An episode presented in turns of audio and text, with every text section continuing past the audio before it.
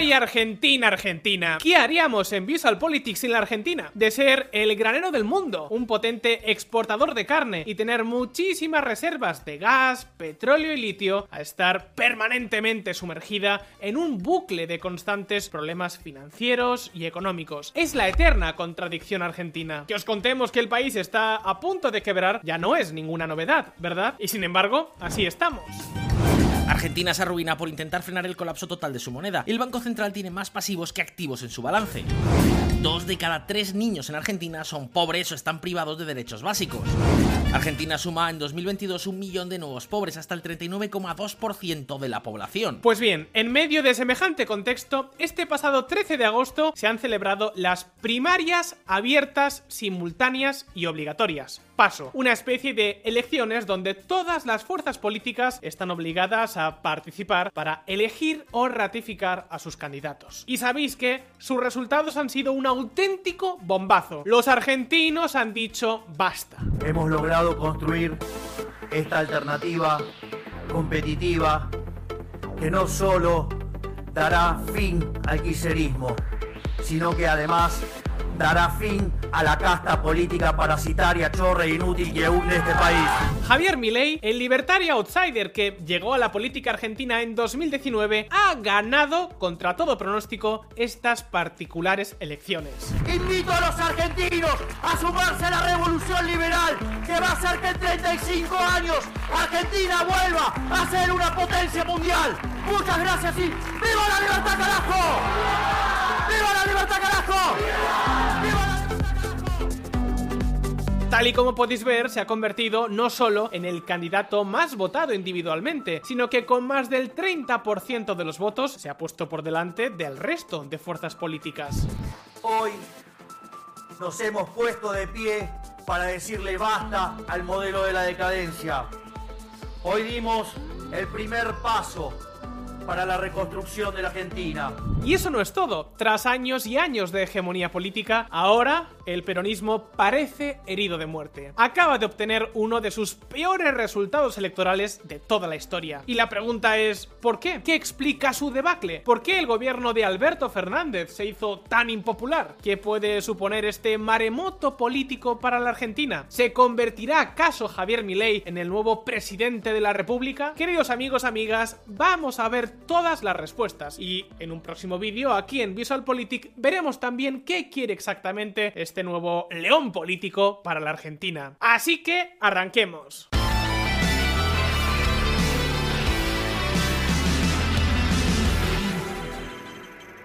Argentina no solo ha sido el país de las crisis, durante años también fue el país bandera de la inestabilidad política. Entre los años 1930 y 1976, el país vivió ni más ni menos que seis golpes de Estado. Digamos que en aquellos tiempos los militares tenían poca paciencia. En promedio, los argentinos sufrían un golpe de Estado cada 2.800 días. Sin embargo, esta situación cambió por completo a partir de 1983, cuando los los militares se vieron obligados a abandonar el Ejecutivo tras la derrota de las Malvinas. La llegada de la democracia supuso retomar las garantías constitucionales más elementales. Atrás quedaron los tiempos de la censura y la represión. Sin embargo, aunque el primer presidente electo en esta nueva etapa democrática, Raúl Ricardo Alfonsín, tuvo bastante éxito a la hora de reconstruir las instituciones políticas, fue todo un desastre económico. En 1989, cuando dejó el poder, el país registraba una inflación anual de más del 4.900%. Claro que luego llegó la remontada. Ya os lo hemos contado aquí en VisualPolitik. Durante la presidencia de Carlos Menem, entre 1969 y 1999, la economía argentina despegó como un cohete. Hasta que la eterna adicción argentina al gasto público volvió a mandar todo al carajo. En 2001 todo se vino abajo. El presidente de la Rúa tuvo que dimitir. La economía argentina entró en default y en la calle se produjo una ola de indignación popular al compás de un grito. ¡Que se vayan todos! Y sí, aquí también se asaltó el Congreso.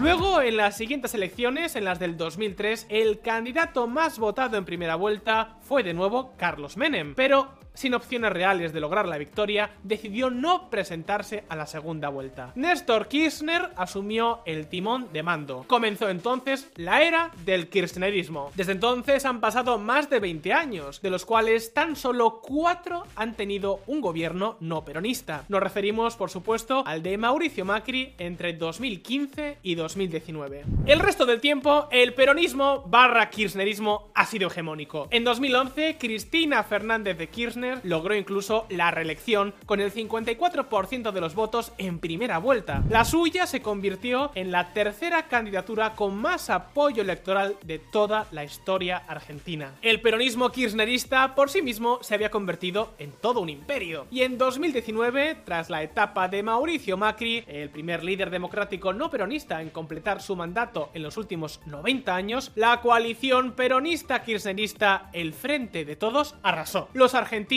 les echaban de menos. Sin embargo, este mandato se hizo tan cuesta arriba que todo ese capital y poder político empezó a evaporarse. Y la pregunta es, ¿qué explica exactamente la debacle que está sufriendo el peronismo? Pues bien, veámoslo.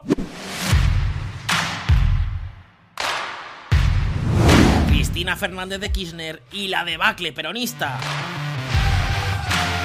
Cristina Fernández de Kirchner, para bien o quizás sobre todo para mal, ha supuesto un antes y un después para la política argentina. Tras la muerte de su esposo en octubre del 2010, CFK se hizo con las riendas del país y desde entonces se ha convertido en uno de los personajes políticos más controvertidos, no solo de Argentina, sino también de toda América Latina y quizás de todo el mundo. Hablamos de una líder política que nunca ha dejado de estar en el candelero y que siempre ha hecho todo lo posible por manejar los hilos del poder. Por ejemplo, en 2019 apostó porque Alberto Fernández, un antiguo colaborador suyo y uno de los peronistas más críticos con su figura, fuese el candidato a la presidencia mientras ella hacía y deshacía desde la vicepresidencia. Esa al menos era su intención. Te la escuchaba y me dijo, así que yo llegué a la conclusión de que el candidato tenés que ser vos. No, no, me dijo, yo voy a ser tu candidata a vicepresidenta. Y ahí entendí menos. Y eso que hablamos de un tipo que durante años estuvo repitiendo acusaciones como esta. Es que una de las cosas que más le critico a Cristina es el modo en que ha maltratado a la justicia. Y el maltrato a la justicia supone también el maltrato a los fiscales. El caso es que con casi 13 millones de votos, el peronismo arrasó. Los argentinos le dieron su confianza a este particular tándem y ni siquiera hizo falta una segunda vuelta. Empezó entonces una de las legislaturas más complicadas y duras que se recuerdan. El día 10 de diciembre de 2019, Alberto Fernández se convirtió en presidente. La idea era que Alberto contribuyera a moderar el peronismo. Y lo cierto es que su mandato comenzó con una altísima tasa de popularidad. Sin embargo, la primera tormenta no tardaría en estallar. Apenas tres meses después de alcanzar la Casa Rosada, se desató la pandemia de la COVID-19. El gobierno argentino apostó entonces por establecer una de las cuarentenas más largas de todo el mundo. En un primer momento, en plena cuarentena, el índice de confianza en el gobierno se disparó y batió su mejor registro en 15 años. Sin embargo, este sentimiento no tardó en darse la vuelta. Comenzó entonces una caída libre que ha llegado hasta nuestros días. Por supuesto, la pandemia y la aplicación de una cuarentena larguísima hicieron mella en la economía. Y a eso le tenemos que sumar noticias como esta. Impacto político por la foto que muestra Alberto Fernández de festejo en Olivos en plena cuarentena. El resultado es que en 2021 el gobierno estaba ya políticamente hablando contra las cuerdas, prácticamente al límite. Alberto Fernández era menos popular que un examen sorpresa un lunes a primera hora. El mito popular del peronismo, de repente, se estaba esfumando. Y cuando llegaron las elecciones legislativas, ya os podéis imaginar lo que ocurrió. El oficialismo se dio un señor tortazo. Fue una catástrofe electoral, sobre todo porque incluso en importantes bastiones peronistas del interior del país, el apoyo al frente de todos, la gran coalición oficialista, hizo aguas. Y lo más importante, era el preámbulo de lo que estaba por venir. Entre otras cosas, porque en política, cuando ganas y gobiernas, es muy fácil hacer amigos. Pero cuando pierdes, entonces los problemas y las puñaladas se multiplican, que es exactamente lo que ocurrió. La propia vicepresidenta Cristina Fernández hizo pública una carta cargando toda la responsabilidad sobre el presidente. Señalé que creía que se estaba llevando a cabo una política de ajuste fiscal equivocada que estaba impactando negativamente la actividad económica y por lo tanto en el conjunto de la sociedad, y que indudablemente esto iba a tener consecuencias electorales. No lo dije una vez, me cansé de decirlo, y no solo al presidente de la nación. La respuesta siempre fue que no era así, que estaba equivocada y que de acuerdo a las encuestas íbamos a ganar muy bien las elecciones. Ese fue un punto de no retorno. A partir de ahí el gobierno se rompió por completo y comenzó un sálvese quien pueda. De repente vimos a ministros criticar al propio gobierno, a la señora K airear por las cuatro esquinas lo desastroso que era Fernández y a todo el kirchnerismo en bloque presionando para cambiar la política económica.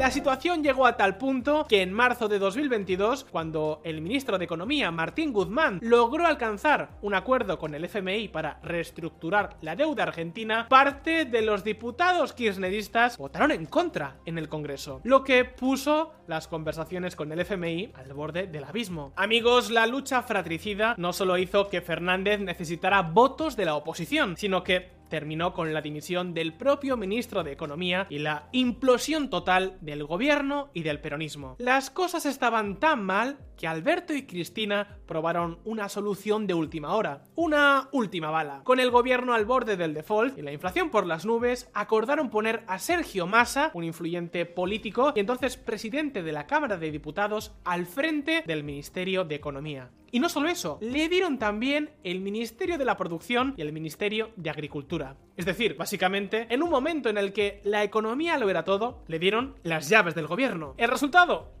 no cambió nada. Las cosas siguieron de mal en peor. Y ojo porque la perspectiva del gobierno, al menos públicamente, es muy diferente. Según ellos, el problema, el auténtico problema de Argentina es que el país ha ido demasiado bien. Sí, sí, demasiado bien, tal cual como lo escucháis.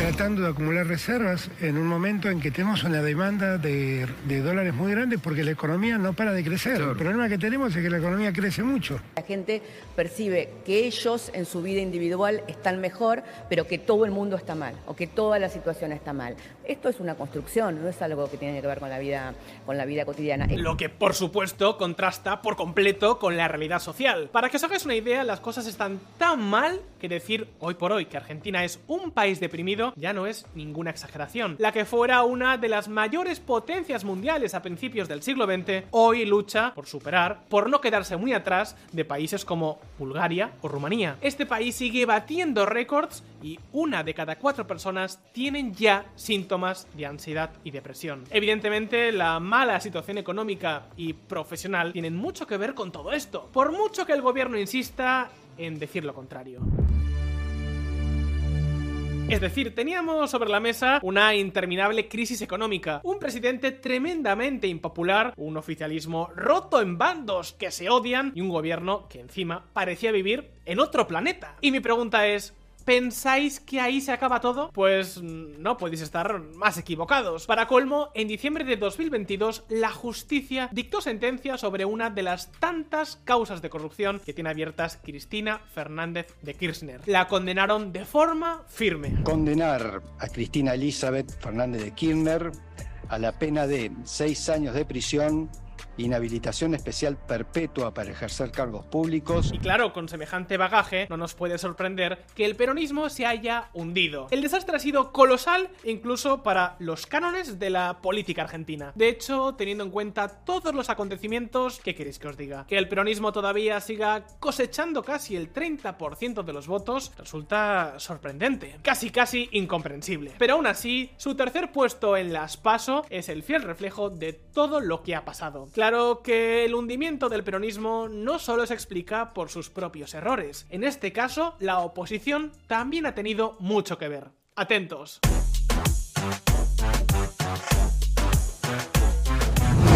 Una oposición mucho más combativa. Amigos, pese al desastre electoral de 2019, cuando los peronistas se hicieron de nuevo con el timón del país, Cambiemos, la plataforma que había upado a Mauricio Macri, no se disolvió ni se fragmentó. Cambió su nombre por Juntos por el Cambio y pese a muchas batallas internas, continuó unida. Eso fue algo que les permitió hacer frente al gobierno con mucha más fuerza, lo que fue clave para su victoria en las últimas legislativas de 2021. Por primera vez en mucho tiempo, la alternativa al peronismo no es estaba dividida. A las primarias de 2023 llegaron además con dos propuestas muy diferentes. Por un lado tenemos a Horacio Rodríguez Larreta, que venía de sumar 8 años al frente de la jefatura de gobierno de la ciudad de Buenos Aires. Larreta tiene un perfil moderado y se ha mostrado más abierto a dialogar con el peronismo para buscar espacios comunes, lo que le valió el mote de Paloma. Por otro lado estaba Patricia Bullrich, exministra de Seguridad de Mauricio Macri y una candidata con muchos menos problemas a la hora de pegarse con los sindicatos y el kirchnerismo. Bullrich era el halcón y ahora las PASO han decidido que sea la candidata de Juntos por el Cambio.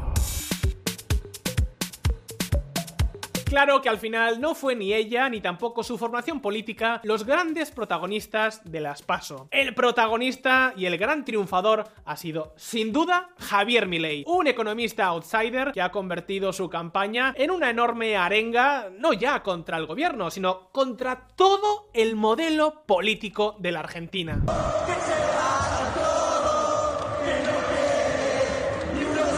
Yo no me metí acá corderos. Yo me metí acá para despertar leones. Quiero escucharlo rugir. Cuando la Argentina entró al siglo XX, era el país más rico del mundo. Argentina tenía una de las monedas más sólidas del mundo. Millones de inmigrantes se agolpaban en nuestras costas para poder tener la chance de un futuro mejor. Éramos la envidia del mundo. Sin embargo, en un momento, la clase política decidió que la riqueza de los argentinos no podía estar en manos de los argentinos, sino que tenía que estar en las manos de ellos. Milei promete acabar de raíz con todos los males económicos de la Argentina. Habla de dolarizar la economía, suprimir gran parte del Estado, bajar los impuestos y, en definitiva, romper con el que ha sido el modelo económico político de la Argentina durante los últimos 70, 80 o incluso 90 años. A pedir guita para el déficit fiscal y si le jode de repente tener que ir a buscar guita para dolarizar la economía y terminar con la inflación. ¿Te das cuenta que es un modelo de saqueo? ¿Te das cuenta que son un conjunto de delincuentes hijos de... Con un programa agresivo y tremendamente ambicioso, prácticamente revolucionario, logró un enorme triunfo. Apenas nadie lo vio venir, pero Milei se hizo con más del 30% de los votos. Ganó en 16 provincias y se impuso tanto en algunos de los barrios más populares como en los pueblos más prósperos de la Argentina. Sin embargo, un momento porque Milei todavía no es presidente. Sí, ahora ya podemos hablar de él como una candidatura favorita, pero todavía queda carrera por delante. Por un lado, Milei tendrá que expandir su techo electoral. Para ser presidente necesita conseguir más votos. Las PASO han dejado el mapa político muy abierto. Solo 2,8 puntos separan a las tres grandes formaciones políticas. Y aquí se dan dos circunstancias contrapuestas. Por un lado, el perfil histriónico de Milei puede no encajar mucho con el electorado que busca un cambio, pero no una revolución, que sorprendentemente sigue siendo muy grande. De hecho, la abstención fue muy alta. Casi un tercio del electorado se quedó en casa. Y el juego en octubre puede ser algo diferente. Recordad que en Argentina el voto es obligatorio y que la participación suele superar el 80%. Más de 11 puntos más de la participación que hemos visto en esta especie de preelecciones. Entre 10 y 13 puntos más que en un escenario tan igualado a tercios pueden cambiarlo todo. Pero por otra parte, ¿qué demonios? Mi ley ha ganado las paso y en política la victoria llama a victoria a partir de hoy, el voto a este candidato ya es un voto perfectamente útil. Invito a argentinos a sumarse a la revolución liberal que va a hacer que en 35 años Argentina vuelva a ser una potencia mundial. Muchas gracias y ¡Viva la libertad, carajo! ¡Viva la libertad, carajo! Pero incluso de llegar a la presidencia se enfrentaría a otro importante problema. Y es que, veréis, en Argentina la Cámara de Diputados renueva cada dos años la mitad de sus miembros y el Senado solo se renueva por tercios. Es decir, un gobierno que llegue desde cero al poder sin bloques previos en el Parlamento lo tendría muy difícil para hacer cambios importantes. Sea como sea, lo que está claro es que Argentina se enfrenta sí o sí a un cambio sísmico. Los argentinos han dicho basta. Por primera vez, el peronismo se ha hundido y por primera vez la alternativa es claramente mayoritaria. De una forma u otra, todo apunta a que Argentina va a cambiar. Pero de todo eso hablaremos en un próximo vídeo. Ahora la pregunta es, ¿será este el final del peronismo? ¿Quién se hará finalmente con la presidencia? ¿Creéis que Argentina logrará salir adelante? ¿Podrán llegar las banderas libertarias a la Casa Rosada? Y si nos estás viendo desde el país gaucho, ¿a qué candidato apoyas? Déjanos tu en los comentarios y abramos debate. Y ahora, si este vídeo te ha resultado interesante, no olvides darle al botón de like y suscribirte a Visual Politics si es que aún no lo has hecho. Muchas gracias por estar ahí. Un saludo y hasta la próxima.